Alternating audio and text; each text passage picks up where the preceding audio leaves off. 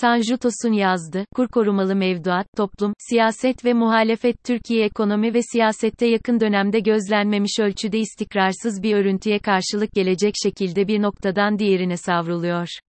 Siyasi iktidarın deneme tahtasına dönüştürdüğü politikalar kendisini iktisadi alanda hissettirirken, siyasi alanda ülkenin geleceğinin öngörülebilirliğine ilişkin demokratik, istikrarlı, yapısal öneriler temelinde bir birikimi olmadığı, muhalefetin ise iktisadi alanda krizin önlenmesine yönelik alternatif politikalar üretme, önerme konusunda eksik kaldığı hafta başında dövizde yaşanan gelişmeler karşısında konumlandıkları pozisyonlarla açığa çıktı.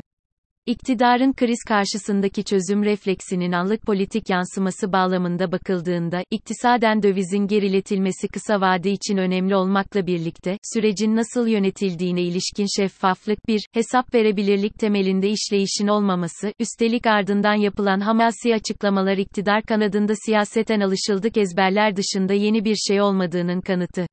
Muhalefet cephesine bakıldığında ise görünüm, tüm enerji ve mesailerini milletin derdini sokakta dinleme ve yeni bir hükümet sistemi inşa etme odaklı harcamaları, bunun dışında bir kriz anında bunu önlemeye yönelik alternatif politika önermelerini birlikte dillendirme bağlamında ağır kaldıkları, proaktif refleks geliştiremedikleridir. Statükocu toplumda siyasette risk alma dövizdeki gerileme veri alındığında, kimi tasarruf sahiplerine büyük kazançlar sağlayan getiriler dışında hangi araçlarla geri çekilmenin sağlandığı, bunun geleceğe yönelik olası negatif yansımaları, bunun önlenmesine yönelik mekanizmaların neler olduğu, ekonominin geleceğe yönelik istikrarı, bunun yurttaşlara olası yansımaları temelinde rasyonel açıklama, öngörüler mevcut değil. Buna rağmen, taktiksel adımların kısa vadede seçmen nezdindeki karşılığının iktidarın başarıhanesine yazılacağı, hatta öylesine ki, yaparsa AKP yapar, reis yapar, şeklinde bir algının oluşmaya başladığı medyaya yansıyan halay görüntülerinden anlaşıldı. Bu noktada son birkaç gündür yaşanmakta olan gelişmeleri anlamak adına meseleye toplum, siyaset ve muhalefet eksenlerinden bakmak, özellikle geleceğe yönelik dersler çıkarma adına önemli kur korumalı mevduat uygulaması ile iktidarın risk aldığı, orta ve uzun vadede geçmişteki dövize çevrilebilir mevduat politikasının sonuçlarına benzer sorunlar üretebileceği konusunda iktisatçılar arasında yaygın bir görüş birliği mevcut. Öyle olsa da son tahlilde kısa vadeli olası sonuçları ekseninde düşünüp, enflasyonun önümüzdeki dönemdeki seyri bir yana bırakıldığında iktidar başarı ve kazanım için bilinçli, özgüven merkezli bir risk almıştır. Bu riske ilişkin seçmen refleksinin olumlu olma ihtimali şartlar değişmediği takdirde şimdilik yüksek görünüyor. Bunun nedeni yurttaşın kendi ekonomilerine kısa vadeli olası pozitif yansımaları kadar kadim Türkiye siyasal kültüründe içselleştirilmiş değerlerle de ilgili. Türkiye, siyasette statükocu olanların kazandığı bir ülke değil. Üstelik hayatın hiçbir alanı statüko ile giderek başarmaya da müsait değil. Hatta her alan riskli. Toplumun kendisi ise statükoya meyilli. Risk almayı sevmese de risk alan, oyun kuran, statükodan beslenmeyen politik aktörleri baş tacı ediyor. Kendisine öğretilen ezberlerle yaşamayı tercih etse de ezber bozan siyasetçiyi seviyor. 1960'ların ikinci yarısında Demirel, 70'lerde Ecevit, 80'lerde Özal, 2000'lerde Erdoğan ilgisi ve sevgisi bundan kaynaklanıyor denilebilir. Karizmatik siyasi otoriteye, liderlere olan ilgi, kendisi konforlu alanda kalarak, riski karizmatik politik aktörlere devretme, risk başarısızlıkla sonuçlanmazsa riski alanların arkasından yürümeyi, hatta kendilerini ona teslim etmeleriyle ilgili. Toplumun bir diğer özelliği, meselelere kısa vadeli bakması. Hal böyle olunca orta, uzun vadede risk üretecek uygulama, politika, strateji, taktiklere ikna edildiği takdirde olumlu bakış yaygın olup, yarın sorun yaratabilecek uygulamalara, özellikle arkasından yürüdükleri liderin tercihi, kararı ise olumsuzluk atfedilmemekte. Çünkü, toplum son kertede ister öngörüsüzlük, ister ekonomik koşullar nedeniyle diyelim, günü kurtarma derdinde olanlar toplumu, dur. Buna devletçi otoriter politik kültürün hakimiyetinde devletle hükümeti özdeşleştirme anlayışı da eklendiğinde, çoğu zaman hükümetine, devletine, bıçak kemiğe dayanıncaya kadar güvenir, hükümet, aslında devlet, yürü derse yürür, dur derse durur. Nokta. Yeter ki faydasını göreceğine inansın. Bugün olan tam da budur.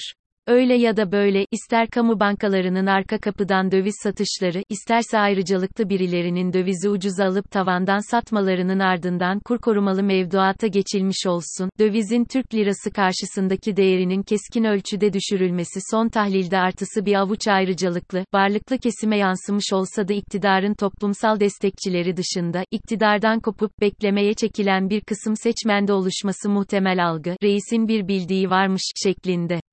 Yoksulluğun yarattığı yoksulluk nedeniyle, günü kurtarma derdinde olanlar toplumu, NDA algıyla inşa edilen hakikat ötesi gerçekliğin her zaman azımsanmayacak bir alıcısı mevcuttur. Üstelik uygulamaya konan politika başarılı olursa, en yoksullar ve düzenin en varlıklıları için hakikate dönüş işlevi de görebilir. Bu noktada yöneltilmesi gereken önemli sorular muhalefete, bu süreçte ne yaptınız? Önümüzdeki süreçte ne yapmayı düşünüyorsunuz? Sizin için olası risklerin farkında mısınız?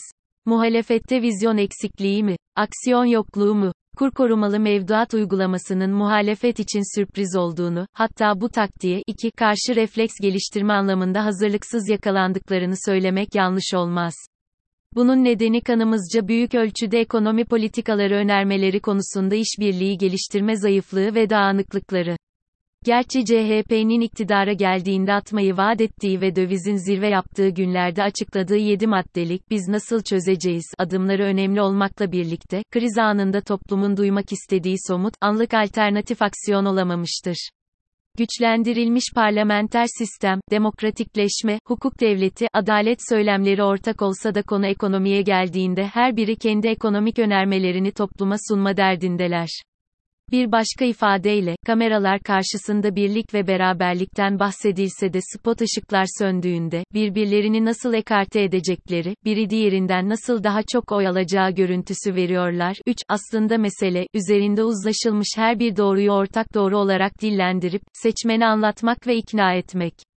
Bunun için süratle mevcut dağınıklıktan kurtulup, ekonomiye dair çözüm öneri ve önermelerinde de masa etrafında buluşup, ortak söylem, aksiyon geliştirmek zorundalar.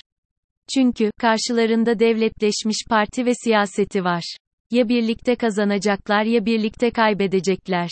Muhalefet için Türkiye'nin siyasi sorunlarına çözüm arayışı mesaisi ekonomik sorunlara ilişkin ortak alternatif politika önermelerini ikinci plana itmiş de olabilir ya da birbirleriyle rekabeti ekonomik alanla sınırlamayı tercih ediyorlar. Hangisi olursa olsun, araştırmalardan çıkan mesaj, senin ekonomi politikalarını beğeniyorum, seni tercih edeceğim, sen kazanacaksın, şeklinde hiç olmadı. Bu şartlar altında her alanda geçiş sürecinde, ben siyaseti, yerine, biz siyaseti, ne yönelmek bir zorunluluk ekonomi politikalarını sistem önerisiyle eş zamanlı sunan, biz başaracağız, mesajı ve altını rasyonel, orta ve uzun vadeli alternatif ekonomi politika önermeleriyle doldurmak önemli.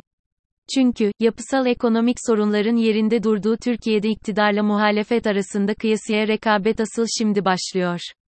Karizma, duyguların baskın olduğu siyaset bir noktaya kadar kazandıran olsa da sorunlarla boğuşan bir ülkede gerektiğinde yüksek risk takviyeli rasyonel siyaset ve ekonomik aksiyonların kazanacağına şüphe yok. Üstelik ellerinde bu kadar nitelikli iktisatçı, finansçı kadrolar varken, son yerel seçimlerdeki işbirliğinin getirdiği başarı, muhalefetin yönetimde olduğu yerel yönetimlerin halka dokunan politikaları sürerken, Tabii ki moralleri yüksek tutarak, fakat dün olduğu gibi, nasılsa kazanıyoruz, şeklindeki abartılı özgüvene teslim olmadan, bir, kur korumalı mevduata yönelik düzenlemenin hangi araçlarla, hangi mekanizmalarla başlangıçta nasıl yönetildiğine ilişkin düşündürücü bir örnek kamu bankalarının düzenleme yapılmadan hemen önce döviz satmalarıdır. Kamunun satım işleminden ancak birkaç gün sonra bilgi sahibi olması sürecin şeffaflıktan ne kadar uzak yönetildiğine ilişkin tipik bir örnektir. Bakınız. Uğur Gürses, arka kapıdan döviz satışının dönüşü, t24.com.tr, alıntı tarihi, 22 Aralık 2021, 2, kur korumalı mevduat uygulamasını bir taktik olarak ele alan değerlendirme için bakınız. Güldem Atabay'la görüşme, Amerikanın Sesi.com, alıntı tarihi, 23 Aralık 2021, 3 Gürkan Çakıroğlu, muhalefet, yüzük kardeşliği, politikyol.com, 21 Aralık 2021.